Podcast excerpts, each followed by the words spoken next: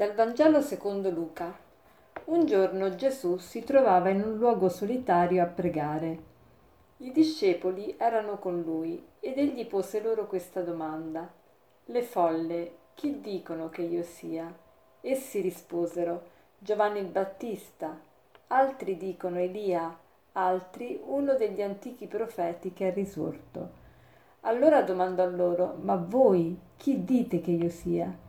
Pietro rispose, il Cristo di Dio.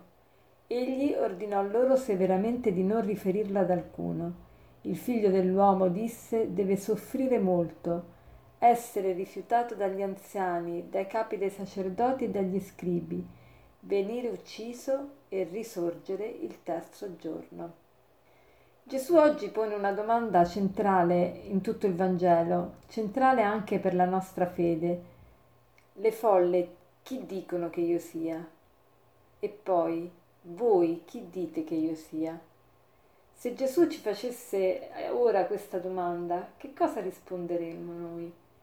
Ognuno è chiamato a dare una risposta.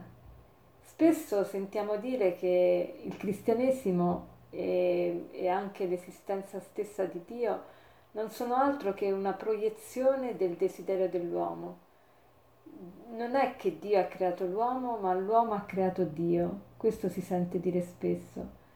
Ma se questo potrebbe essere vero per alcuni aspetti, quando si esalta soprattutto l'onnipotenza e la magnificenza di Dio, non si può dire altrettanto se consideriamo il cristianesimo nella sua realtà di incarnazione.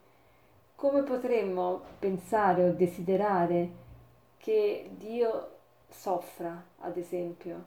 Non può essere Dio, il Dio cristiano, la proiezione del desiderio dell'uomo, perché il desiderio dell'uomo non è davvero quello di patire, di soffrire, di, di morire, ma il desiderio dell'uomo è di vivere di vivere in pienezza di vivere contento di vivere felice.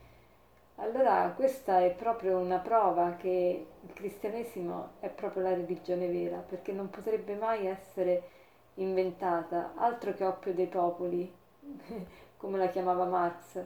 Non, non può essere l'oppio dei popoli, perché qui di oppio ce n'è ben poco, perché veramente siamo, siamo invitati a entrare nella storia, siamo invitati a entrare nella realtà che è fatta anche di sofferenza e Gesù a più riprese dice, più volte nel Vangelo, il figlio dell'uomo deve soffrire molto, deve soffrire molto. Prepara gli apostoli a quello che vedranno, prepara a quella che è la realtà. La sofferenza è abbinata alla missione di ciascuno di noi. Non c'è persona al mondo che non soffra. E la sofferenza di solito marca soprattutto quelle missioni, quelle ehm, responsabilità che maggiormente ci chiamano a essere coerenti e fedeli. Più siamo chiamati a dare testimonianza e più eh, la sofferenza eh, si fa eh, acuta. E, e, Gesù l'ha predetto di sé della sofferenza che lui avrebbe sofferto, ma, ma lo dice anche a ciascuno di noi. Però è una sofferenza che è nutrita di speranza, ossia di certezza della vittoria. Ma che cosa meravigliosa! Gesù sì ci dice che soffriremo, ma ci dice anche che la sofferenza non è l'ultima parola. C'è la resurrezione, come c'è stata per lui, c'è per ciascuno di noi. Allora che cosa siamo chiamati a fare oggi? Che cosa ci dice questa parola oggi? Oggi questa parola ci invita ad essere fiduciosi, a perseverare anche nei momenti di sofferenza, a essere coerenti con, quelli, con quei valori che abbiamo professato e che professiamo anche quando ci costa il sangue, anche quando ci costa la vita, anche quando ci costa sacrificio, sapendo che noi vinciamo, abbiamo già vinto. Sì, siamo vincitori perché la risurrezione non è una chimera, ma è una realtà e quindi la sofferenza non è l'ultima parola. Allora oggi siamo chiamati a perseverare con questa certezza che la vittoria è già nostra.